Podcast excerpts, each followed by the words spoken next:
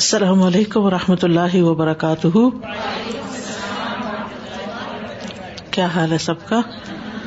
الحمدللہ.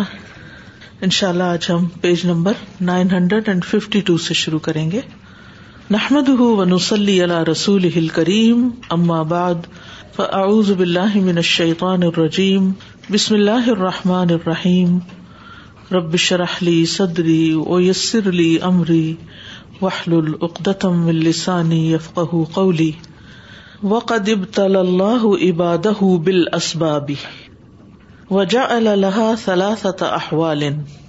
اور تحقیق آزمایا ہے اللہ رب العزت نے اپنے بندوں کو اسباب کے ذریعے. وجعل لہا، اور بنائے ہیں ان اسباب کے ثلاثۃ احوال، تین حالات. یعنی اسباب کے تین حالات ہیں، تین سچویشنز ہیں. الاول، نمبر ون، ان اللہ سبحانہ خلق اسباب الحلال و اسباب الحرام. بے شک اللہ تعالی نے اسباب حلال کے بھی بنائے، یعنی حلال کے بھی مینز ہیں اور حرام کے بھی.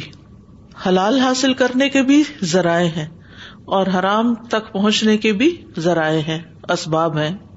فَيَسْتَطِيعُ الْإِنسَانُ أَنْ يَكْسِبَ الْمَالَ بِالْحَرَامِ عَنْ طَرِيقِ الرِّبَا وَالْغِشْ. تو انسان حرام طریقے سے مال کما سکتا ہے، یکسبو کمائی کر سکتا ہے، عن طریق الربا سود کے ذریعے سے، والغش اور دھوکہ دے کر، والکذب اور جھوٹ بول کر، والسرقہ اور چوری کر کے، وبیع المحرمات اور حرام چیزیں بیچ کر، حرام چیزوں کی سیل سے، کل خمری جیسے شراب، والخنزیری اور خنزیر، والصور اور تصویریں، ونحوہما اور اسی طرح کی دوسری چیزیں. تو ان طریقوں سے انسان جو کمائی کرتا ہے وہ اس کی کمائی حرام ہو جاتی ہے. کرتا تو اس میں بھی محنت ہے، چوری کے لیے بھی محنت لگتی ہے، جھوٹ گھڑنے پر بھی دماغ لگتا ہے، دھوکہ دینے کے لیے بھی انسان کو سمارٹ ہونا پڑتا ہے. اسی طرح سود کا لین دین اور باقی بھی غلط طریقوں سے کمایا ہوا مال. وَيَسْتَطِيعُ أَنْ يَكْسِبَ الْمَالَ بِالْحَلَالِ، اور وہ استطاعت رکھتا ہے کہ مال کو حلال طریقے سے کما سکے. حسب امر اللہ، اللہ کے حکم کے مطابق، بِالْبَيْعِ وَالشِّرَاءِ وَالْإِجَارَةِ وَنَحْوِ ذَلِكَ، جیسے تجارت، خرید و فروخت، شراء، ٹریڈ، اجارہ، کرایوں کی آمدنی، لیز پہ چیزیں دینا، کرایہ پر دینا، ونحو ذالک اور اسی طرح دیگر طریقے. لیکن الشیطان یخدع الانسان، لیکن شیطان انسان کو دھوکہ دیتا ہے. ویقول لہ بکسب الحرام یزداد رزقک، کہ حرام کمائی سے تمہارے رزق میں اضافہ ہو جائے گا. حرام طریقہ اختیار کرو تو زیادہ پروفٹ ملے گا، زیادہ آمدنی ہو جائے گی. وَبِكَسْبِ الْحَلَالِ يَقِلُّ رِزْقُكَ، اور حلال کمائی سے تمہارے رزق میں کمی ہو جائے گی، اس میں تمہارا پروفٹ کم ہوگا. لَكِنَّ اللَّهَ يَجْعَلُ الْبَرَكَ فِي الْقَلِيلِ، لیکن انسان یہ بھول جاتا ہے کہ اللہ سبحانہ وتعالی تھوڑے میں بھی برکت ڈال دیتا ہے. حلال کی تھوڑی آمدنی میں بھی برکت ہوتی ہے، جبکہ حرام کی کثرت بھی انسان کو اس کی ضروریات پوری کرنے کے لیے کافی نہیں ہوتی. وَيَجْعَلُ فِي الْقُلُوبِ السَّكِينَةَ، اور سب سے بڑی بات یہ کہ اللہ تعالی دلوں میں سکون پیدا کر دیتا ہے. حلال کمائی سے دلوں کے اندر سکون آ جاتا ہے. وَبِكَسْبِ الْحَرَامِ تَخْرُجُ الطُّمَأْنِينَةُ مِنَ الْقَلْبِ، اور حرام کمائی کے ذریعے دل سے اطمینان نکل جاتا ہے، خارج ہو جاتا ہے، آؤٹ ہو جاتا ہے. وَتُرْفَعُ الْبَرَكَةُ وَالرَّحْمَةُ، اور برکت اور رحمت اٹھا لی جاتی ہے اس میں سے. الشَّيْطَانُ يَعِدُكُمُ الْفَقْرَ وَيَأْمُرُكُمْ بِالْفَحْشَاءِ وَاللَّهُ يَعِدُكُمْ مَغْفِرَةً مِّنْهُ وَفَضْلًا وَاللَّهُ وَاسِعٌ عَلِيمٌ. شیطان تم سے محتاجی کا وعدہ کرتا ہے اور تمہیں بے حیائی کا حکم دیتا ہے، اور اللہ تم سے مغفرت کا وعدہ کرتا ہے اپنی طرف سے اور فضل کا، اور اللہ وسعت والا، بہت علم والا ہے. الشیطان یعدکم الفقر ویأمرکم بالفحشاء واللہ یعدکم مغفرۃ منہ وفضلا واللہ واسع علیم۔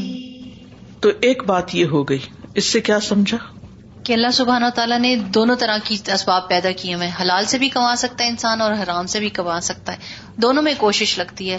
حلال کا فائدہ کیا اور حرام کا نقصان کیا؟ حلال سے برکت آتی ہے اور رحمت, رحمت آتی ہے اور اللہ سبحانہ و تعالیٰ دلوں میں سکون ڈال دیتا ہے پیدا کر، اور حرام سے حرام سے دلوں کا سکون اٹھ جاتا ہے اور برکت بھی اٹھ جاتی ہے اور مال زیادہ نہیں ہوتا۔ جی، اگر کبھی کوئی آپ کے پاس آ کے اپنا مسئلہ بیان کرے کہ میرے دل کو قرار نہیں، ہر چیز ٹھیک ہے، سب کچھ ٹھیک ہے لیکن دل نہیں چین میں، تو آپ اس سے کچھ سوال ضرور کریں۔ ان میں سے ایک یہ کہ کیا آپ کے فرائض کی پابندی کرتی ہیں؟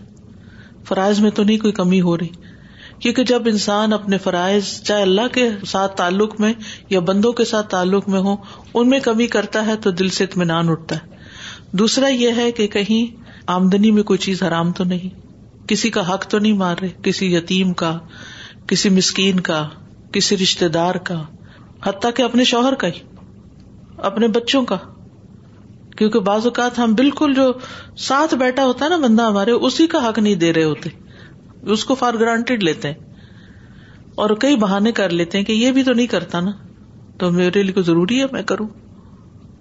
تو کیونکہ نافرمانی، ظلم، فساد، حرام میں پڑنا، یہ انسان کے لیے سبب بن جاتا ہے ذہنی پریشانیوں کا، دل کی بے قراری کا۔ الثانی، نمبر دو، ان اللہ عز وجل احیانا یقلل الرزق و احیانا یزیدہ، بے شک اللہ سبحانہ تعالی کبھی رزق کم کرتا ہے اور کبھی اس کو بڑھا دیتا ہے، یعنی یہ اللہ تعالیٰ کی اپنی ایک تقسیم ہے، اس کی ایک حکمت ہے کہ کبھی بندے کو زیادہ دے دیتا ہے اور کبھی کم۔ کما قال سبحانہ، جیسے کہ اللہ تعالیٰ کا فرمان ہے، لِكَيْ لَا تَأْسَوْا عَلَى مَا فَاتَكُمْ وَلَا تَفْرَحُوا بِمَا آتَاكُمْ وَاللَّهُ لَا يُحِبُّ كُلَّ مُخْتَالٍ فَخُورٍ، تاکہ تم افسوس نہ کرو اس پر جو تم سے فوت ہو گیا، تمہارے ہاتھ سے نکل گیا، اور اس پر اتراؤ نہیں جو تم کو ملا یا اس نے جو تمہیں عطا کیا، اور اللہ پسند نہیں کرتا کسی خود پسند شیخی خورے کو۔ اللہ کو ایسے لوگ پسند نہیں ہے کہ جو مال ملنے پر متکبر ہو جائیں، اپنے آپ کو بڑی چیز سمجھنے لگیں اور فخر کرنے لگیں، دوسروں کو حقیر سمجھنے لگیں، اور اسی طرح اگر کوئی چیز ان کے پاس نہیں ہے تو اس پر وہ حد سے زیادہ اپسٹ ہو جائیں اور افسوس کرنے لگیں اور اللہ کی نعمتوں کو بھول ہی جائیں۔ فَلَا تَحْزَنُوا عِنْدَ فَقْدِ الْمَالِ، تو غم نہ کرو مال کے کم ہونے پر، ولا تتکبروا وتبتروا عند کثرته، اور تکبر اور فخر نہ کرو اس کے زیادہ ہونے پر۔ اللہ اکبر۔ فالارزاق بید اللہ، کیونکہ رزق اللہ کے ہاتھ میں ہے۔ وما کان ربک نسیا، اور تیرا رب بھولنے والا نہیں ہے، غلطی سے نہیں وہ کسی کو زیادہ اور کسی کو کم دے دیتا ہے پیزرلی۔ فاستقیموا علی امر اللہ، تو اللہ کے حکم پر قائم رہو، زاد الرزق او نقص، رزق زیادہ ہو جائے یا کم ہو جائے، اصل چیز ہے اللہ کی اطاعت، اس پر قائم رہو۔ اب دیکھیے کہ جب انسان کے پاس مال زیادہ آتا ہے تو پھر اس کے طور طریقے بدل جاتے ہیں، اس کا رہن سہن بدل جاتا ہے، اس کے خوشی غمی کے مواقع بدل جاتے ہیں، اور خاص طور پر خوشی کے مواقع پر جیسے شادی وغیرہ کے مواقع پر ساری حدیں پار کر جاتا ہے۔ اللہ سبحانہ تعالیٰ نے ہمارے لیے کچھ حدود مقرر کی ہیں، مال خرچ کرنے کی بھی ایک حد مقرر کی ہے، زیب و زینت کی بھی ایک حد مقرر کی ہے، ان حدوں کو پار نہیں کرنا چاہیے، اسراف نہیں کرنا چاہیے، لباس میں بے حیائی نہیں ہونی چاہیے۔ لیکن جتنا جتنا مال زیادہ ملتا جاتا ہے انسان کو یہ اطمینان ہونے لگتا ہے کہ اللہ تو مجھ سے بڑا راضی ہے اور میرا جو جی چاہے میں کر لوں۔ نہیں، جب خوشی ملے تو اللہ کا اور شکر ادا کرے، اطاعت میں زیادہ آگے بڑھے، نہ کہ نافرمانیوں میں آگے نکلے۔ یہ امتحان ہوتا ہے بندے کا کہ اب ملا ہے تو اب کیا کرتا ہے، اب بھی اپنی حدود میں رہتا ہے یا نہیں۔ لِكَيْ لَا تَأْسَوْا عَلَى مَا فَاتَكُمْ وَلَا تَفْرَحُوا بِمَا آتَاكُمْ وَاللَّهُ لَا يحب كل مختال فخور۔ السلام علیکم۔ اس میں اللہ تعالیٰ نے یہ بتایا کہ اللہ تعالیٰ انسان کو مال کی کمی اور زیادتی سے آزماتے ہیں تاکہ انسان معتدل حالات میں چلتا رہے، انسان مال کی زیادہ ملنے پر اسراف کی طرف نہ راغب ہو، حد سے نہ نکل جائے، اور کم ہونے پہ بھی وہ حرام کی طرف اللہ نہ چلا سے مایوس نہ ہو، جی اللہ حرام کی طرف نہ چلا جائے, جائے. تو دونوں صورتوں میں ہمیں بہت غور کرنے کی ضرورت ہے۔ جب بھی ہمیں یہ حالات آئیں تو ہم اللہ کی ہی طرف رجوع کریں، شکر کے انداز میں بھی اور صبر کے انداز میں۔ سزا یہ سورہ کہف پڑھ رہے تھے تو اس میں باغ والوں کا قصہ کل ہم نے پڑھا تھا، تو یہ مختالن فخور بالکل وہ پکچر نظر آ رہی تھی کہ وہ شخص، اس کو یہی غرور تھا، اور جیسے آپ نے کہا کہ انسان سمجھتا ہے کہ اللہ راضی ہے تبھی یہ سب ملا ہوا ہے، اور یہ دھوکہ بھی ساتھ آنے لگ جاتا ہے کہ آخرت میں بھی مل جائے گا۔ تو مال کے ساتھ ساتھ جو دوسری پرابلمز ہم دنیا میں دیکھتے ہیں اس کے ساتھ ساتھ آخرت بھی لگتا ہے کہ وہ سیف ہے، محسوس نہیں ہوتا کہ کہاں سے غلط ہوگا، کیونکہ انسان سوچتا ہے کہ ٹھیک ہے میں جو میرے دل میں آئے کر لوں اور تھوڑا بہت چیریٹی میں دے دوں گا تو یہ بھی گناہ معاف ہو جائیں گے۔ ان اللہ لا یحب المسرفین، اسراف کرنے والوں کو، حد سے بڑھنے والوں کو اللہ تعالیٰ پسند نہیں کرتا۔ یعنی اسراف کیا ہے؟ حدیں توڑنا۔ I'm taking this part that Allah does not forget. Sometimes when we have problem with Problems. the wealth, subhanAllah, yes. yeah. we want to solve that problem ourselves because we think that Allah has forgotten us. Mm. And that's when we end up uh, uh, dealing with riba and uh, cheating here and there just to get more wealth, subhanAllah. Mm. So we should know that Allah does not forget. الثالث number تین، أن الله أحيانا يأمرنا بفعل الأسباب وأحيانا يأمرنا بترك الأسباب۔ اللہ سبحانہ و تعالیٰ کبھی ہمیں اسباب اختیار کرنے کا حکم دیتا ہے اور کبھی ہمیں اسباب کو چھوڑ دینے کا حکم دیتا ہے۔ فَإِذَا جَاءَ الْأَمْرُ مِنَ اللَّهِ بِفِعْلِ الْأَسْبَابِ نَسْتَجِيبُ فَوْرًا وَنَفْعَلُ الْأَسْبَابَ۔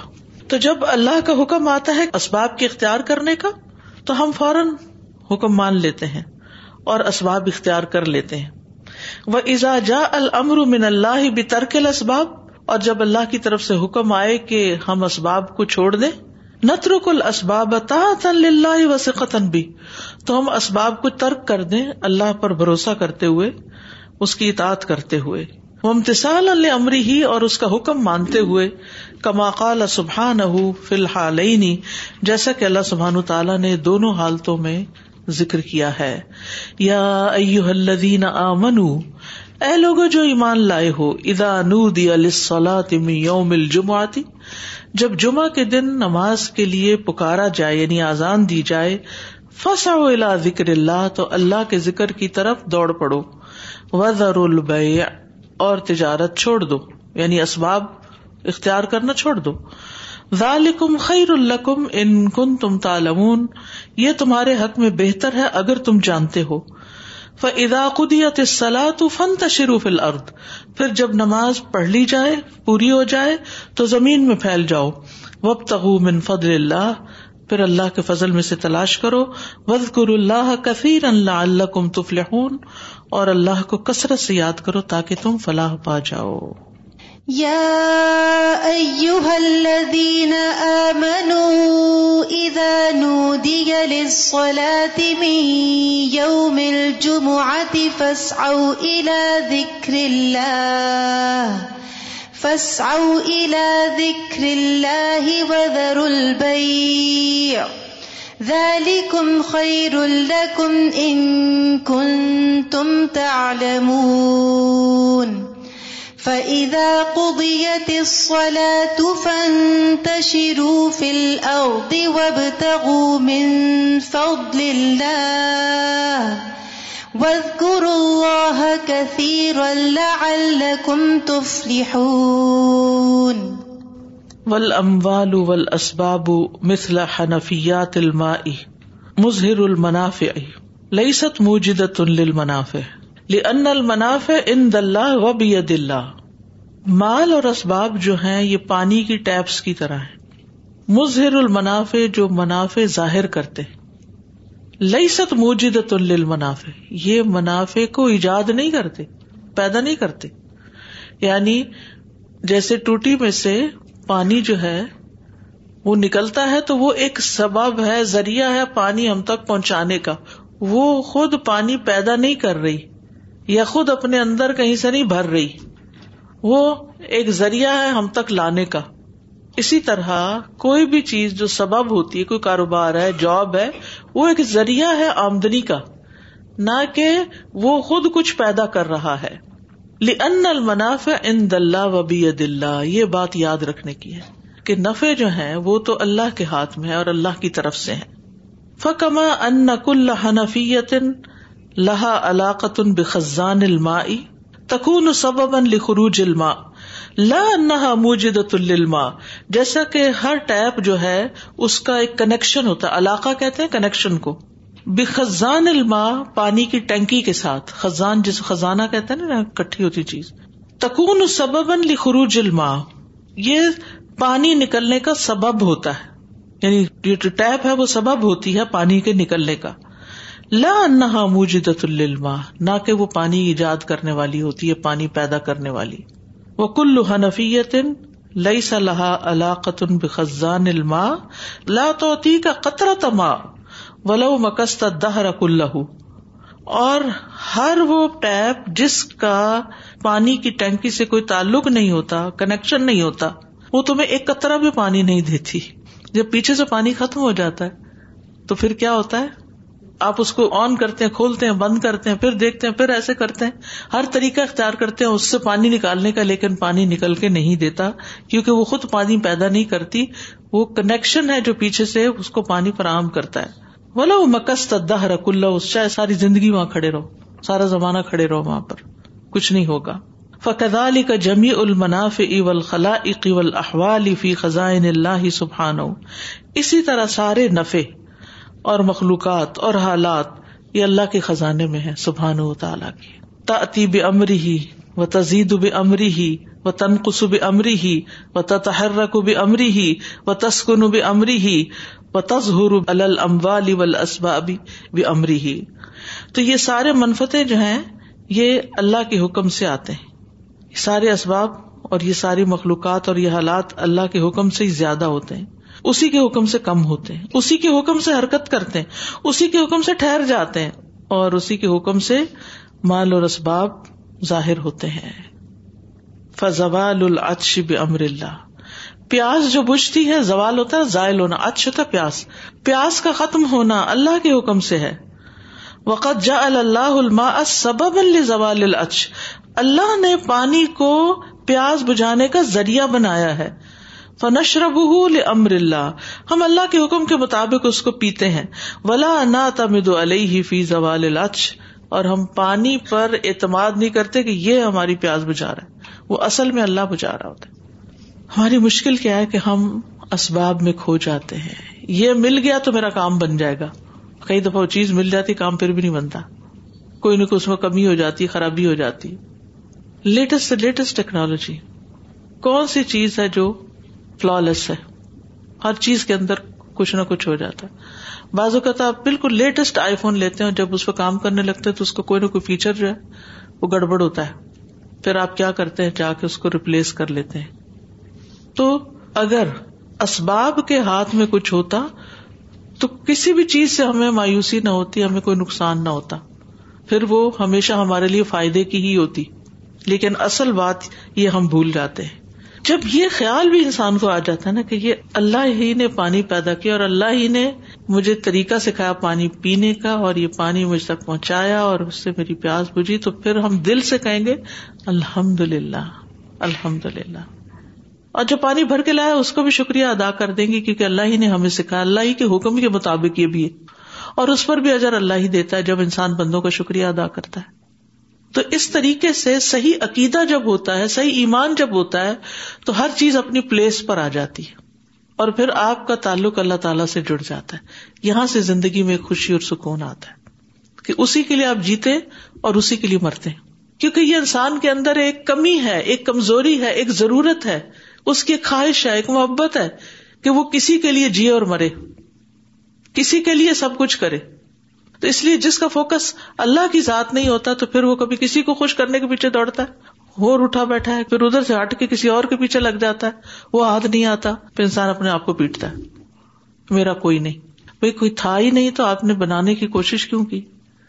بندوں سے محبت اللہ کی خاطر کریں اور اپنی ذات کا احسان مت جتائیں, کیونکہ جو آپ نے دیا وہ آپ نے نہیں دیا, آپ کو بھی کسی نے دیا تھا, اللہ نے آپ کے پاس رکھا اور آپ کو سبب بنایا, ذریعہ بنایا کسی تک پہنچنے کا. تو اصل طاقت کو بھول کے صرف اس بندے کے محسن ہو جاتے ہیں اور صرف اس کا ہی شکریہ ادا کر کے آپ سمجھتے ہیں آپ نے فرض ادا کر دیا, جبکہ اصل فرض تو باقی رہ گیا. اور جب تک زندگی میں الحمدللہ, سچا الحمدللہ نہیں آتا نا, شکر نہیں آتا, جب تک شکر نہیں آتا خوشی نہیں آتی, اطمینان نہیں آتا. جس نے رب کو پا لیا اس کے پاس کوئی کسی چیز کی کمی نہیں, اور جس کے پاس سب کچھ ہے لیکن اس کو رب نہیں ملا اس کے پاس کچھ بھی نہیں. تو اس لیے اسباب ظاہریہ جو ہیں یا ظاہر میں جو چیزیں نظر آتی ہیں ان پر اللہ کا شکر ادا کرنا چاہیے جس نے یہ سب کچھ بنایا اور پھر ہم تک پہنچا. پہنچنے کے لیے پھر اسباب پیدا کیے کیونکہ اس نے اس دنیا کا نظام اسباب کی بنا پر رکھا ہے. اور پھر یہ کہ جیسے سورۃ کہف میں ہی آتا ہے ذوالقرنین کے بارے میں کہ اس نے کیا کیا, اللہ تعالیٰ نے قرآن مجید میں اس کی تعریف کی ہے. اس نے اسباب اختیار کیے. اس کا یہ مطلب نہیں کہ جب اللہ نے کرنا ہے, تقدیر کا مسئلہ ہے نا اصل یہ بھی, جب اللہ ہی نے کرنا ہے تو پھر کیا کرنا ہے, پھر اسباب کا کیا اختیار کرنا, نہیں, اللہ ہی نے حکم دیا ہے. اور جو اسباب اختیار کرتے ہیں اللہ تعالیٰ ان کو پسند کرتا ہے, اور خیر کے کاموں میں اسباب کا استعمال کرنا ضروری ہے, خیر کے کاموں میں, کیونکہ ذوالقرنین نے بندوں کی بھلائی کے لیے اپنے سارے ریسورسز استعمال کیے. اور جب انہوں نے کہا کہ ہم تمہیں اس کے بدلے میں کیا دیں کہ تم ہماری دیوار بنا دو, سے مجھے کچھ نہیں چاہیے, تم ورک فورس لے آؤ اور چیزیں اکٹھی کرو تو میں تمہیں دیوار بنا دیتا ہوں, میری کوئی اجرت نہیں. تو اس طرح جب انسان یہ سمجھتا کہ اسباب اللہ نے دیے ہیں تو پھر انسان ان کو اللہ ہی کی خاطر خرچ بھی کرتا ہے اور اللہ ہی کی خاطر خرچ کر کے خوش بھی ہوتا ہے. پھر اس کا اس کے علاوہ کوئی مطلب نہیں ہوتا, تو بندوں سے ایکسپیکٹ نہیں کرتا. جب بندوں سے ایکسپیکٹ نہیں کرتا تو اس کی غلامی سے نکل آتا ہے اور وہ بالکل فری ہو جاتا ہے, مینٹلی بھی فری ہو جاتا ہے. ورنہ اکثر لوگوں کے غم رانج کیا, میرے ساتھ فلاں نے یہ کر دیا, میرے ساتھ فلاں نے یہ کر دیا, میں نے اس پر اتنا ورک کیا, اس کے ساتھ اتنا احسان کیا, اس نے دیکھو میرے ساتھ کیا کیا. زیادہ تر غم تو ہمیں اپنی اولاد ہی کے ہوتے ہیں کیونکہ وہ رسپونڈ نہیں کرتے, وہ جواب نہیں دیتے, تو پھر کیا ہوتا ہے, پھر ہم مایوس ہو جاتے ہیں. فَنَشْرَبُهُ لِأَمْرِ اللَّهِ وَلَا نَعْتَمِدُ عَلَيْهِ فِي زَوَالِ الْعَطْشِ, تو ہم اس کو اللہ کے حکم کے ساتھ پی لیتے ہیں اور اس پر اعتماد نہیں کرتے کہ پانی پی لیا تو پیاس بجھ جائے گی. وَقَدْ يَجْعَلُ اللَّهُ الْمَاءَ سَبَبًا لِزِيَادَةِ الْعَطْشِ, اور اللہ ہی کبھی پیاس کو زیادہ کرنے کے لیے پانی کو ہی سبب بنا دیتا ہے. کبھی ایسا بھی ہوتا ہے کہ پانی سے پیاس اور بڑھ جاتی ہے. کما حصل لبنی اسرائیل, جیسا کہ بنی اسرائیل کے ساتھ ہوا. لما شربوا من النہر فکلما شربوا من النہر زاد العطش, جب طالوت کے ساتھ لشکر نے اس دریا سے پانی پی لیا اور جتنا زیادہ پیتے تھے اتنی پیاس اور لگتی تھی, کیونکہ انہیں کہا گیا تھا بس چلو پینا, ایک ایک چلو بھر پی لینا, اس سے تمہارا حلق تار ہو جائے گا, کافی ہے تمہارے لیے. کیونکہ کبھی ہم سمجھتے ہیں نا کہ نہیں, تھوڑی چیز سے ہمارا گزارا نہیں ہو سکتا, زیادہ ہوگی تو پھر ہی کام چلے گا. تو اللہ نے کسی چیز کو اگر تھوڑا بنایا, تھوڑا دیا ہے, تو اس کا مطلب تھوڑا بھی کافی. اب دیکھیے بچوں کے اندر کیا ہوتا ہے, کچھ بچوں کی غذائی ضروریات بہت کم ہوتی ہیں, تھوڑا کھا کے بھی بڑے ایکٹیو ہوتے ہیں. اور عموماً یہ ہوتا ہے کہ اگر آپ ان کو زیادہ ٹھونس ٹھونس کے کھلاتے ہیں تو زیادہ بیمار بھی رہتے ہیں.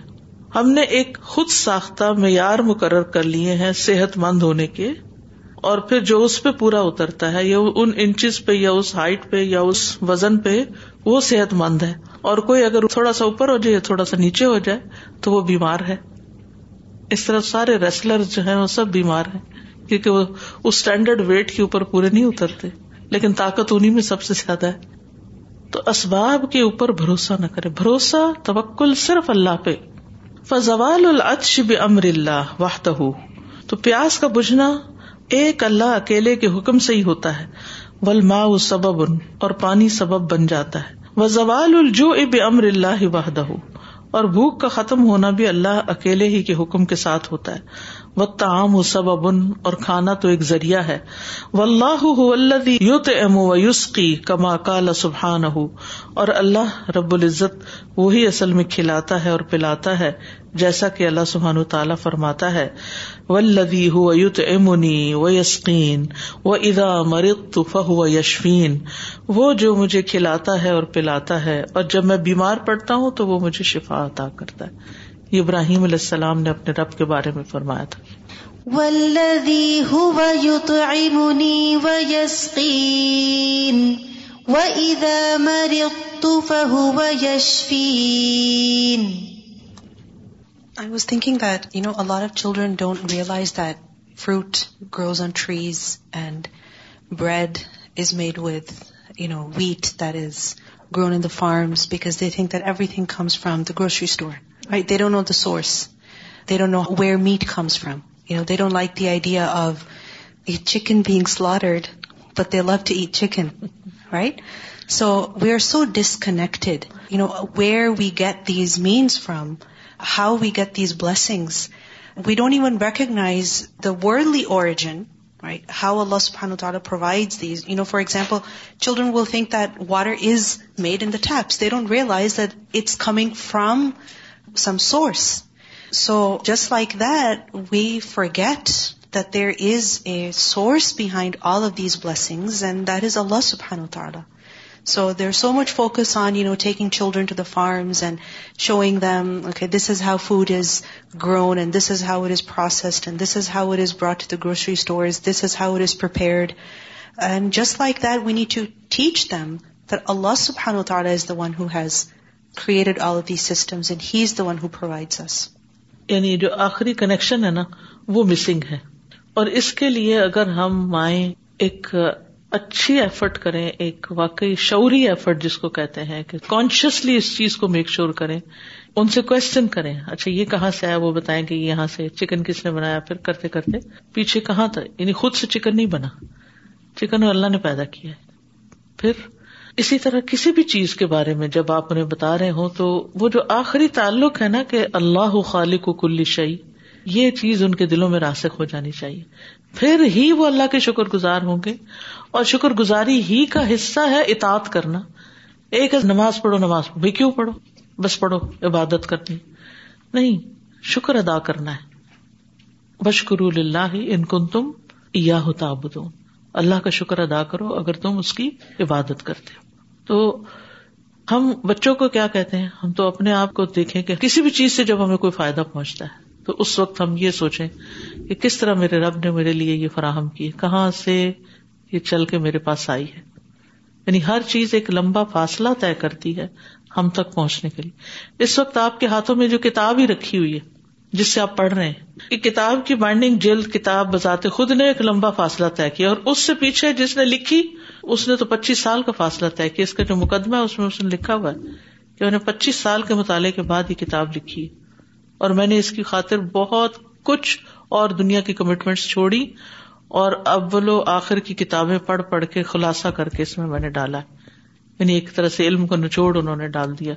تو اب اس کے پیچھے پھر ایک اور ایفرٹ ہے، کس ماں نے پیدا کیا وہ بچہ جس نے بڑے ہو کے یہ کام کیا، اور کس ماحول نے اور کس کس استاد نے اس کو تیار کیا کہ وہ اس طرح کے کام کرنے کے قابل ہوا، اور پھر کس نے یہ دل میں ڈالا، اور کون ہے اصل میں وہ، اصل سورس کیا ہے، اوریجنل سورس کیا ہے، جس کا ہم سب کو شکر گزار ہونے کی ضرورت ہے. السلام علیکم. I was thinking how important it is to teach ourselves, learn, and also children to completely rely on Allah. That even if we are weak and but we want to do something for the sake of Allah, realize that Allah can do anything. If He gave us this weakness, He can also overcome. He can also give us the power to do what we want to do for His sake. SubhanAllah, we've seen this practically so many, happen with many students who struggle, but then with their true intention, they're able to do more. SubhanAllah, and to actually re- rely completely and only on Allah and link everything just back to Allah. Yes, yesterday I was looking at some pictures of different fruits and vegetables that we don't even realize that how do they grow, like cashew nuts and kiwi and in vines and bushes.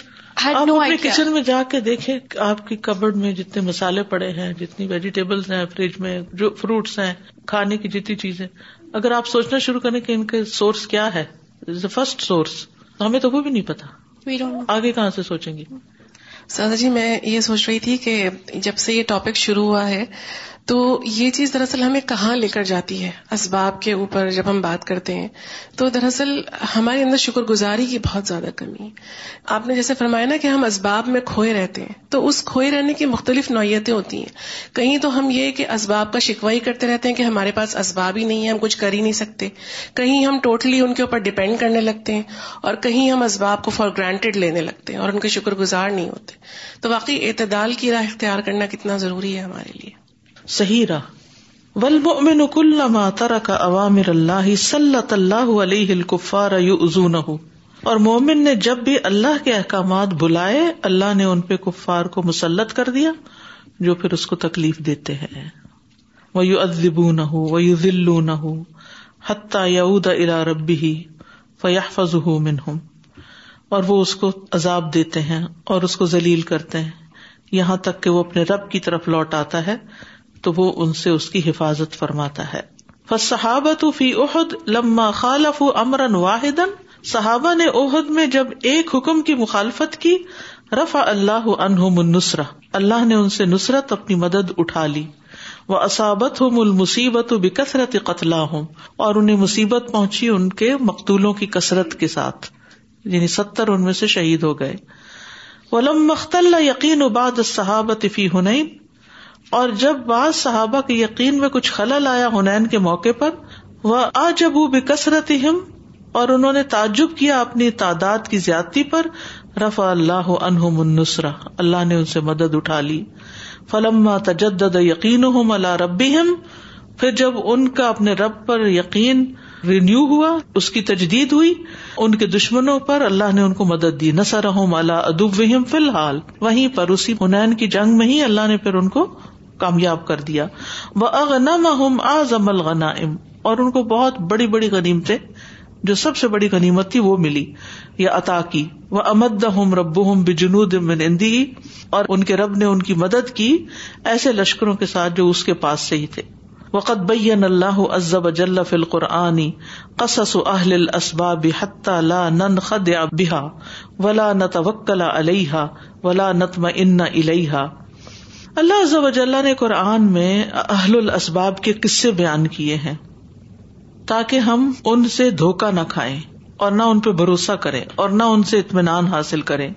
ففرعون خود اب ملک ہی, فرعون نے دھوکہ کھایا کس سے, دھوکے میں پڑ گیا کس سے, اپنی بادشاہت سے. فتغا واستکبر وتجبر وافسد فی الارض, تو اس نے کیا کیا, سرکشی کی اور تکبر کیا اور بڑا جبر کیا, مطلب یہ کہ ظلم کیا یا بڑا بن کے رہا. وافسد, اور فساد کیا, فی الارض, زمین میں. فماذا فعل اللہ بہ, تو اللہ نے پھر اس کے ساتھ کیا کیا. وقوم نوح اغتروا بکثرتهم واعتمدوا علیہا, اور قوم نوح غرور میں پڑ گئی اپنی کثرت کی وجہ سے اور اس پر انہوں نے اعتماد کیا. فاستکبروا وسخروا, تو انہوں نے کیا کیا, تکبر کیا اور مذاق اڑایا. فماذا فعل اللہ بہم, تو اللہ نے ان کے ساتھ پھر کیا کیا. وقوم عاد خدعوا بالقوت, قوم عاد کو اپنی قوت سے دھوکا ہو گیا, یہ خود دھوکے میں ڈال دیے گئے. وقالوا من اشد منا قوہ, کہنے لگے ہم سے بڑھ کے قوت میں اور کون ہو سکتا ہے, ہم سے زیادہ کس کی طاقت ہوگی. فکفروا وکذبوا, تو انہوں نے کفر کیا اور جھٹلایا. فماذا فعل اللہ بہم, تو اللہ نے ان کے ساتھ پھر کیا کیا. وقوم سبا, اور قوم سبا, تعلقوا بالزراعة من دون اللہ, چمٹ گئے کھیتی باڑی سے ہی اللہ کو چھوڑ کر, اللہ کو بھول کر. فماذا فعل اللہ بہم, تو اللہ نے ان کے ساتھ کیا کیا. وقوم صالح خدعوا بالصناعة, اور قوم صالح اپنی انڈسٹری کے ساتھ دھوکا کھا گئے. ورغد العیش, اور عیش و عشرت کی فراوانی سے. فماذا فعل اللہ بہم, تو اللہ نے ان کے ساتھ کیا کیا. وقوم شعیب اغتروا بالاموال والتجارة, انہیں غرور ہو گیا مال و تجارت کا. فماذا فعل اللہ بہم, تو اللہ نے ان کے ساتھ کیا کیا. وجمیع ہؤلاء قالوا, ان سب نے ایک ہی بات کہی تھی, العزت بہذه الاشیاء والاسباب, کہ عزت ان چیزوں کے ساتھ ہے اور اسباب کے ساتھ ہے. کیونکہ وقتی طور پہ تو ایسا ہی ہوتا ہے نا دنیا میں کہ جس کے پاس ریسورسز زیادہ ہیں اس کے لوگ زیادہ عزت کرتے ہیں, یہ زیادہ قیمتی ریسورسز ہیں. بڑی گاڑی ہے, بڑا گھر ہے, بڑا بزنس ہے, وہ زیادہ عزت کے قابل ہے. ولا حاجت لنا بالایمان والاعمال والتقوی, اور ہمیں ایمان, اعمال کرنے کی, اعمال صالح اور تقوی کی تو کوئی ضرورت نہیں. وکلھا اولائی عصوا رسل اللہ, ان سب لوگوں نے اللہ کے رسولوں کی نافرمانی کی. وکذبوہم وآذوہم, انہیں جھٹلایا اور ان کو اذیتیں دی. فماذا حصل لہم, تو انہیں کیا حاصل ہوا. وکیف کانت عاقبتہم, اور ان کا انجام پھر کیا ہوا. لقد دمر اللہ واہلکہم, اللہ نے ان کو برباد کر دیا, ان کو ہلاک کر دیا. وانجا رسلہ والذین آمنوا معہم, اور نجات دی اپنے رسولوں کو اور ان کو جو ان کے ساتھ ایمان لائے تھے. کما قال سبحانہ, جیسے کہ اللہ تعالیٰ کا فرمان ہے, فَكُلًّا أَخَذْنَا بِذَنْبِهِ فَمِنْهُمْ مَنْ أَرْسَلْنَا عَلَيْهِ حَاصِبًا وَمِنْهُمْ مَنْ أَخَذَتْهُ الصَّيْحَةُ وَمِنْهُمْ مَنْ خَسَفْنَا بِهِ الْأَرْضَ وَمِنْهُمْ مَنْ أَغْرَقْنَا وَمَا كَانَ اللَّهُ لِيَظْلِمَهُمْ وَلَكِنْ كَانُوا أَنفُسَهُمْ يَظْلِمُونَ. تو ہر ایک کو ہم نے ان کے گناہوں کی وجہ سے پکڑا. فَكُلًّا أَخَذْنَا بِذَنْبِهِ, پکڑ کا سبب کیا تھا؟ گناہ. فمنہم, تو ان میں سے کچھ ایسے تھے, من ارسلنا علیہ, جس پر بھیجا ہم نے, حاصبہ, پتھروں کی بارش. ومنہم من اخذتہ الصیحہ, اور ان میں سے کچھ ایسے تھے جن کو چنگاڑ نے پکڑ لیا. ومنہم من خسفنا بہ الارض, اور ان میں سے بعض ایسے تھے جن کو ہم نے زمین میں دھنسا دیا. ومنہم من اغرقنا, اور ان میں سے بعض کو ہم نے ڈبو دیا. وما کان اللہ لیظلمہم, اور اللہ ایسا نہیں کہ ان پہ ظلم کرتا. وَلَٰكِنْ كَانُوا أَنفُسَهُمْ يَظْلِمُونَ, لیکن وہ اپنی جانوں پر خود ہی ظلم کرتے تھے. فَكُلًّا أَخَذْنَا بِذَنبِهِ فَمِنْهُمْ مَنْ أَرْسَلْنَا عَلَيْهِ حَاصِبًا وَمِنْهُمْ مَنْ أَخَذَتْهُ الصَّيْحَةُ وَمِنْهُمْ مَنْ خَسَفْنَا بِهِ الْأَرْضَ وَمِنْهُمْ مَنْ أَغْرَقْنَا وَمَا كَانَ اللَّهُ لِيَظْلِمَهُمْ وَلَكِنْ كَانُوا وَلَكِنْ كَانُوا أَنفُسَهُمْ يَظْلِمُونَ. واللہ عز وجل ارسل الانبیاء والرسل الى الناس, اللہ عز و جل نے انبیاء اور رسولوں کو لوگوں کی طرف بھیجا. یدعونہم الی عبادت اللہ وحدہ, جو ان کو ایک اللہ کی عبادت کی طرف بلاتے ہیں. وبذالک یستفیدون من قدرت اللہ, اس طرح وہ اللہ کی قدرت سے استفادہ کرتے ہیں. ومن خزائن اللہ, اور اللہ کے خزانوں سے. بالایمان والتقوی, ایمان اور تقوی کے. ان کو کبھی خزانہ سمجھا آپ نے؟ ایمان اور تقوی بھی ایک خزانہ ہے, بلکہ مال و دولت سے بڑا خزانہ ہے. دنیا میں پائے جانے والی ساری چیزوں سے بڑا خزانہ ہے. ساری دنیا بھی ہو کسی کے پاس, قارون جتنا مال بھی ہو کسی کے پاس, مگر ایمان نہیں اور تقوی نہیں, کچھ بھی نہیں, خالی ہے وہ. اس کا انجام ہلاکت ہے. اور اگر وہ پیٹ پہ پتھر بھی باندھے ہوئے, کھانے کو کچھ, لیکن ایمان اور تقوی کے خزانے اس کے اندر ہے, تو دنیا کا کامیاب ترین انسان ہے. فمن اطاع اللہ اکرمہ, تو جس نے اللہ کی اطاعت کی اللہ نے اس کو عزت بخشی. ومن عصاہ عذبہ, اور جس نے نافرمانی کی اللہ نے اس کو عذاب دیا. وعند القیام بالدین یأتی البلاء والاختبار, اور دین کو قائم کرنے کے وقت آزمائشیں بھی آتی ہیں اور امتحان بھی ہوتے ہیں. اختبار عربی میں امتحان کو کہتے ہیں, خبر لینا. فمن صبر فاز وافلح, جس نے صبر کیا کامیاب ہوا, فلاح پا گیا. لأن الانسان لا یترقى الا بالاختبار کما فی امور الدنیا, کیونکہ انسان ترقی کر ہی نہیں سکتا مگر امتحانوں کے بعد, جیسا کہ دنیا کے معاملات میں ہوتا ہے. فالحدید والذھب لا یصفو, لوہا اور سونا صاف ہی نہیں ہوتے, الا بعد اردہ علی النار, مگر آگ پر پیش ہونے کے بعد. سنت اللہ التی قد خلت من قبل, یہ اللہ کا طریقہ ہے جو اس سے پہلے گزر چکا. ولن تجد لسنت اللہ تبدیلا, اور اللہ کا طریقہ کبھی بدل نہیں سکتا. سبحان اللہ. یعنی یہ تو لازمی بات ہے کہ جو بھی اللہ کے رستے پہ چلے گا اس کا امتحان ہوگا تاکہ وہ اگلے درجے پہ جا سکے. سنت اللہ التی قد خلت من قبل وَلَن تَجِدَ لِسُنَّتِ اللَّهِ تَبْدِيلًا. یعنی اگر کوئی یہ سمجھتا ہے کہ اس کی عبادت ہو جائے, بیڈ پہ لیٹے لیٹے, رضائی میں سوئے سوئے, فجر پڑھ لیا کرے اور وہیں سے دوبارہ. کبھی کبھی ایسے بھی ہوتا ہے نا, خواب آتا ہے کہ میں فجر پڑھ رہی ہوں اور پڑھ لی ہے, پھر کوئی اٹھائے تو آپ کہتے ہیں میں تو پڑھ لی.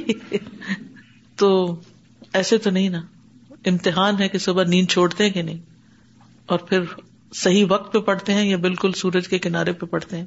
اسی طرح آپ علم حاصل کرتے ہیں تو آپ کی لوگ مخالفت کرنا شروع کر دیتے, آپ پڑھانے لگتے تو اس سے بھی زیادہ مخالفت شروع ہو جاتی, آپ کوئی اور کام کرنے لگتے ہیں, یعنی اس علم کی روشنی میں جو اللہ نے آپ کو دیا عمل کا کوئی اور طریقہ اختیار کرتے ہیں تو اور مشکل کھڑی ہو جاتی. یعنی یہ نہیں ہوتا کہ دنیا میں انسان کو اسباب بھی مل جائیں تو اس کا امتحان نہ ہو, اسباب کے پردے میں بھی امتحان ہوتا ہے, ان کا ملنا بھی اور ان کا کم ہونا بھی. وضعیف الایمان وقوی الایمان, کمزور ایمان والا اور قوی ایمان والا. لکل منہما ابتلاء, ان ہر ایک کے لیے امتحان ہے. یخصہ حسب ایمانہ, جو اس کے ساتھ خاص ہے اس کے ایمان کے مطابق. کسی کا کم امتحان ہوتا ہے, کسی کا زیادہ ہوتا ہے. وبقدر قوت الایمان تکون قوت الابتلاء, اور ایمان کی قوت کے مطابق امتحان کی قوت ہوتی ہے, امتحان زیادہ یا کم ہوتا ہے.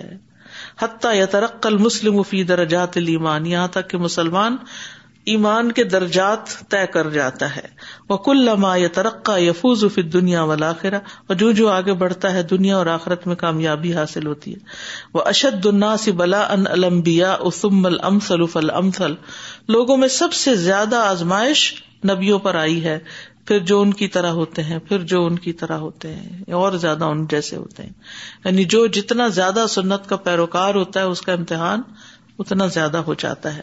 قال اللہ تعالی, اللہ تعالی کا فرمان ہے, وَلَنَبْلُوَنَّكُمْ حَتَّى نَعْلَمَ الْمُجَاهِدِينَ مِنْكُمْ وَالصَّابِرِينَ وَنَبْلُوَ أَخْبَارَكُمْ, اور ہم ضرور و ضرور آزمائیں گے تمہیں یہاں تک کہ ہم جان لیں کہ تم میں سے مجاہد کون ہے اور صابر کون ہے, اور ہم تمہارے حالات کو آزماتے رہیں گے. وَلَنَبْلُوَنَّكُمْ حَتَّى نَعْلَمَ الْمُجَاهِدِينَ مِنْكُمْ وَالصَّابِرِينَ وَنَبْلُوَ أَخْبَارَكُمْ. عن سعد بن ابی وقاص قال قلت یا رسول اللہ أي الناس أشد بلاء, سعد بن ابی وقاص کہتے ہیں کہ میں نے عرض کیا اللہ کے رسول لوگوں میں سب سے زیادہ آزمائش کس پہ آتی ہے؟ قال الانبیاء, نبیوں پہ آتی ہے. ثم الامثل, پھر ان جیسے جو ہوتے ہیں. فالامثل, یا ان سے بھی اور زیادہ آگے ان جیسے ہوتے ہیں. فیبتل الرجل علی حسب دینہ, انسان کو اس کے دین کے مطابق امتحان میں ڈالا جاتا ہے. فان کان دینہ صلبا, اگر اس کا دین مضبوط ہوتا ہے, اشتد بلاؤہ, تو اس کی آزمائش بھی سخت ہوتی ہے. وان کان فی دینہ رقۃ, اور اگر اس کے دین میں کمزوری ہوتی ہے, ابتلیا علی حسب دینہ, تو اپنے دین کے مطابق آزمایا جاتا ہے. فما یبرح البلاء بالعبد, تو بندے پہ آزمائش آتی رہتی. حتی یترکہ یمشی علی الارض ما علیہ خطیئۃ, یہاں تک کہ وہ زمین پہ اس طرح چل رہا ہوتا ہے کہ اس پہ ایک بھی گناہ نہیں باقی رہتا, بالکل دھل جاتا, صاف ہو جاتا ہے. والاسباب کلھا مخلوقۃ مأمورۃ, اسباب تو سارے کے سارے پیدا شدہ ہیں, اللہ نے ان کو پیدا کیا ہے. مأمورتن, ان کو حکم دیا ہے, ان کی پروگرامنگ بھی اللہ نے کی ہے کہ کس چیز کو کیسے کام کرنا ہے. مملوکتن للہ عز وجل, سارے اللہ عز وجل کے اختیار میں ہیں, قدرت میں, قبضے میں ہیں. وقد امرنا اللہ عز وجل بفعل الاسباب, اللہ سبحانہ وتعالی نے ہمیں اسباب اختیار کرنے کا حکم دیا. لأننا فی دار الاسباب, کیونکہ ہم اسباب کے گھر میں ہیں, کیونکہ یہ دنیا کیا ہے؟ دار الاسباب ہے. وَإِذَا أَرَدْنَا فِعْلَ الْأَسْبَابِ فَلَا بُدَّ مِنَ الْعِلْمِ بِأُمُورٍ, اور جب ہم اسباب اختیار کرنا چاہیں تو پھر ہمیں کچھ چیزوں کا خیال رکھنا چاہیے. أَحَدُهَا, نمبر ایک, أَن نَفْعَلَ الْأَسْبَابَ وَلَا نَتَوَكَّلَ عَلَيْهَا, اسباب اختیار کریں لیکن ان پہ بھروسہ نہ کریں. بَلْ نَتَوَكَّلُ عَلَى اللَّهِ وَحْدَهُ, بلکہ اللہ رب العزت پہ بھروسہ کرے. مثلا ہمیں کہیں جانا ہے تو ہمیں سواری چاہیے, ٹھیک ہے, اللہ آپ کو گاڑی دے دیتا, آپ گاڑی میں بیٹھتے ہیں, تو پہلا کام کیا کرنا چاہیے؟ دروازہ کھولتے ہوئے کیا کرنا چاہیے؟ چابی لگاتے ہوئے کیا کرنا چاہیے؟ اور سفر کی دعا پڑھنی چاہیے. آپ کو اللہ نے دیا چیز تو اللہ کو یاد کر کے اس سبب کو استعمال کریں, اور پھر اس بات کی فکر کریں کہ یہ سارا کچھ اللہ ہی کے رستے میں استعمال ہو, یہ گاڑی اللہ ہی کے رستے میں استعمال ہو, نافرمانی اور حرام کاموں میں نہیں. الثانی، نمبر دو، اللہ نجعل الشیء سببا الا بعلم، ہم کسی سبب کو اختیار نہ کریں مگر علم کے ساتھ.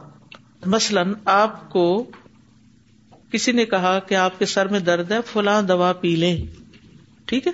اب دوا کیا بننے والی ہے؟ سبب. اب پینے سے پہلے آپ کیا کریں گے؟ علم حاصل کریں گے، اس کی انگریڈینٹس کیا ہیں، ٹھیک ہے، حلال ہے یعنی ایکسپائری ڈیٹ کیا ہے، اور اس میں کوئی ایسی چیز تو نہیں مجھے جس سے الرجی ہو. بعضوں کو پینسلین سے ہوتی ہے، بعضوں کو کسی اور چیز سے ہوتی ہے. تو اینٹی بایوٹک بھی آپ لینے لگے ہیں تو آپ کو علم کے ساتھ ہی لینی پڑے گی. یعنی اندھا دھند اسباب کو اختیار نہ کریں بلکہ سوچ سمجھ کے کریں، حلال ذریعے اختیار کریں، ٹھیک ہے. فمن اثبت شیئا سببا بلا علم او خالف الشرع کان مبتلا کمن یظن ان النظر سبب فی دفع البلا.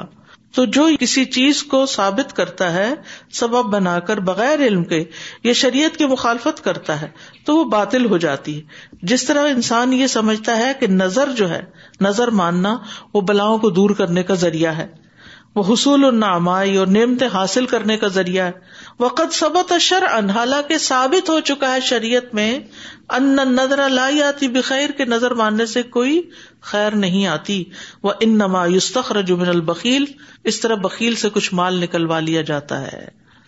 شکر آپ نظر کا سارا باب پڑھ چکے ہیں تو آپ کو یہ بات میری جلدی سمجھ آ گئی، ورنہ تو اعتراض شروع ہو جانا تھا کہ ہم تو ساری زندگی نظر مانتے آئے ہیں اور اب آپ یہ کہہ رہی ہیں. الثالث، نمبر تین، ان السبب المعین وحدہ لا یستقل بحصول المطلوب.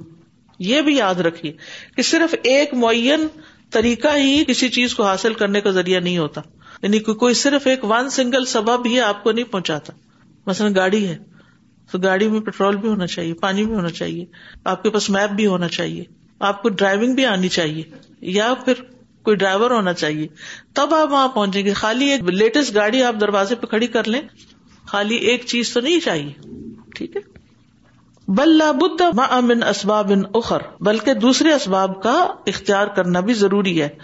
وما هذا فلها موانع، اس کے باوجود کچھ رکاوٹیں بھی ہوتی ہیں. فاذا لم يكمل الله الاسباب، تو جب تک اللہ اسباب کو مکمل نہ کرے، ويدفع الموانع، اور رکاوٹیں دور نہ کرے. یہ غور کیجئے، دو باتیں، اسباب کا مہیا ہونا اور رکاوٹوں کا دور ہونا. مثلاً پیٹرول پمپ قریب ہے، گیس اسٹیشن قریب ہے، اور گاڑی بھی ہے، ڈرائیور بھی، سارے اسباب مقرر ہیں، آپ کی جیب میں پیسے نہیں ہیں، آپ کا کارڈ کہیں مس پلیس ہو گیا، اب کیا کریں گے؟ تو موانع یعنی رکاوٹیں جب تک اللہ دور نہ کرے تو بہترین سے بہترین چیز سے بھی آپ فائدہ نہیں اٹھا سکتے. وَيَدْفَعُ الْمَوَانِعَ لَمْ يَحْصُلِ الْمَقْصُودِ فَمَا شَاءَ اللَّهُ كَانَ وَمَا لَمْ يَشَاءَ لَمْ يَكُنْ، جو اللہ چاہتا ہے ہوتا ہے، جو نہیں چاہتا نہیں ہوتا. الرابع، نمبر چار، ان الاعمال لا يجوز ان يتخذ منها شيء سببا، کہ اعمال میں جائز نہیں کہ ان میں سے کسی چیز کو سبب بنایا جائے. الا ان تكون مشروعة، مگر یہ کہ وہ مشروع ہوں، یعنی جو جائز ہوں.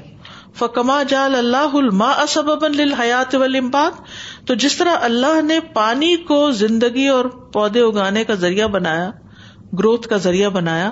فقد جعل اللہ الشفاعۃ والدعاء سببا لما یقضی بذلک، اسی طرح اللہ نے سفارش کو، دعا کو بھی سبب بنایا ہے جس چیز کا وہ فیصلہ کرتا ہے. یعنی ہم اسباب میں عام طور پر صرف مادی اسباب کو ہی لیتے ہیں، ٹھیک ہے، دعا چھوڑ دیتے ہیں، یا بعض اوقات کسی اور سے نہیں کہتے کہ تم بھی دعا کرو. یہ شفاعت ہی ہوتی ہے نا ایک طرح سے. فلا يجوز للانسان ان يشرك بالله فيدعو معه غيره، تو جائز نہیں انسان کے لیے کہ وہ اللہ کے ساتھ کسی کو شریک ٹھہرائے اور اس سے مانگے، یا اللہ کے ساتھ اس سے بھی مانگے. او يعبده بالبدع التي تخالف الشرع، یا اس کی یعنی اللہ کی عبادت کرے بدعات کے ساتھ جو شریعت کی مخالفت کرتی ہیں. والشیاطین قد تعین الانسان علی بعض مقاصده اذا اشرک، شیاطین انسان کے بعض کاموں میں، اس کے بعض مقصد پورے کرنے میں اس کی مدد کرتے ہیں جب وہ شرک کرتا ہے، جیسے سحر وغیرہ میں، جادو میں. آپ کو معلوم ہے نا کہ شیاطین اور جنات کو استعمال کرتے ہیں، تو وہ تب مدد کرتے ہیں جب انسان شرک کرتا ہے، گناہ کرتا ہے، قرآن مجید کی بے ادبی کرتا ہے، اللہ سبحانہ تعالیٰ کے بارے میں یا پرافٹ کے بارے میں بری بری باتیں کرتا ہے، تو پھر شیطان مدد کرتے. اسی لیے کہتے ہیں کہ جادو کے توڑ کے لیے بھی ایسے لوگوں کے پاس مت جائیں جو جنوں سے مدد لیتے ہیں، کیونکہ بعض اوقات وہ اس قیمت پہ مدد لے رہے ہوتے ہیں حرام کام کر کے. وَهَلْ بَعْدَ الشِّرْكِ مِنْ ذَنْبٍ، تو کیا شرک کے بعد بھی کوئی گناہ رہ جاتا ہے؟ پھر سب سے بڑا گناہ تو یہی ہے جو سارے گناہوں کو ڈھانپ لیتا ہے. سیکنڈ والا کہتے ہیں کہ یہ بڑا اہم پوائنٹ ہے، اعمال صالحہ جو ہوتے ہیں نا یہ بھی سبب ہوتے ہیں بعض کاموں کے ہونے کا. ٹھیک ہے، مثلا مشکل آ گئی، وَاسْتَعِينُوا بِالصَّبْرِ وَالصَّلَاةِ، تو صلات کیا بن گئی، دعا کیا بن گئی، صبر کیا بن گیا، سبب بن گیا کس چیز کا؟ مشکل کو آسان کرنے کا. ٹھیک ہے، اسی طرح دعا ہے تو دعا بھی سبب ہے. مثلا آپ کھانا پکا رہے ہیں تو آپ ساتھ دعا کرتے اللہ بہت اچھا پک رہے، تو یہ جو آپ کام بھی کریں اور ساتھ دعا بھی کریں تو دو اسباب جمع ہو گئے کسی مقصد کے حصول کے لیے. جیسا کہ غار میں پھنسنے والوں نے اپنے نیک اعمال کو وسیلہ بنایا تھا. ٹھیک ہے، تو یہ بھی اسباب میں سے ہے. سبحانک اللہم و بحمدک، اشہد ان لا الہ الا انت، استغفرک و اتوب الیک. السلام علیکم و رحمۃ اللہ وبرکاتہ.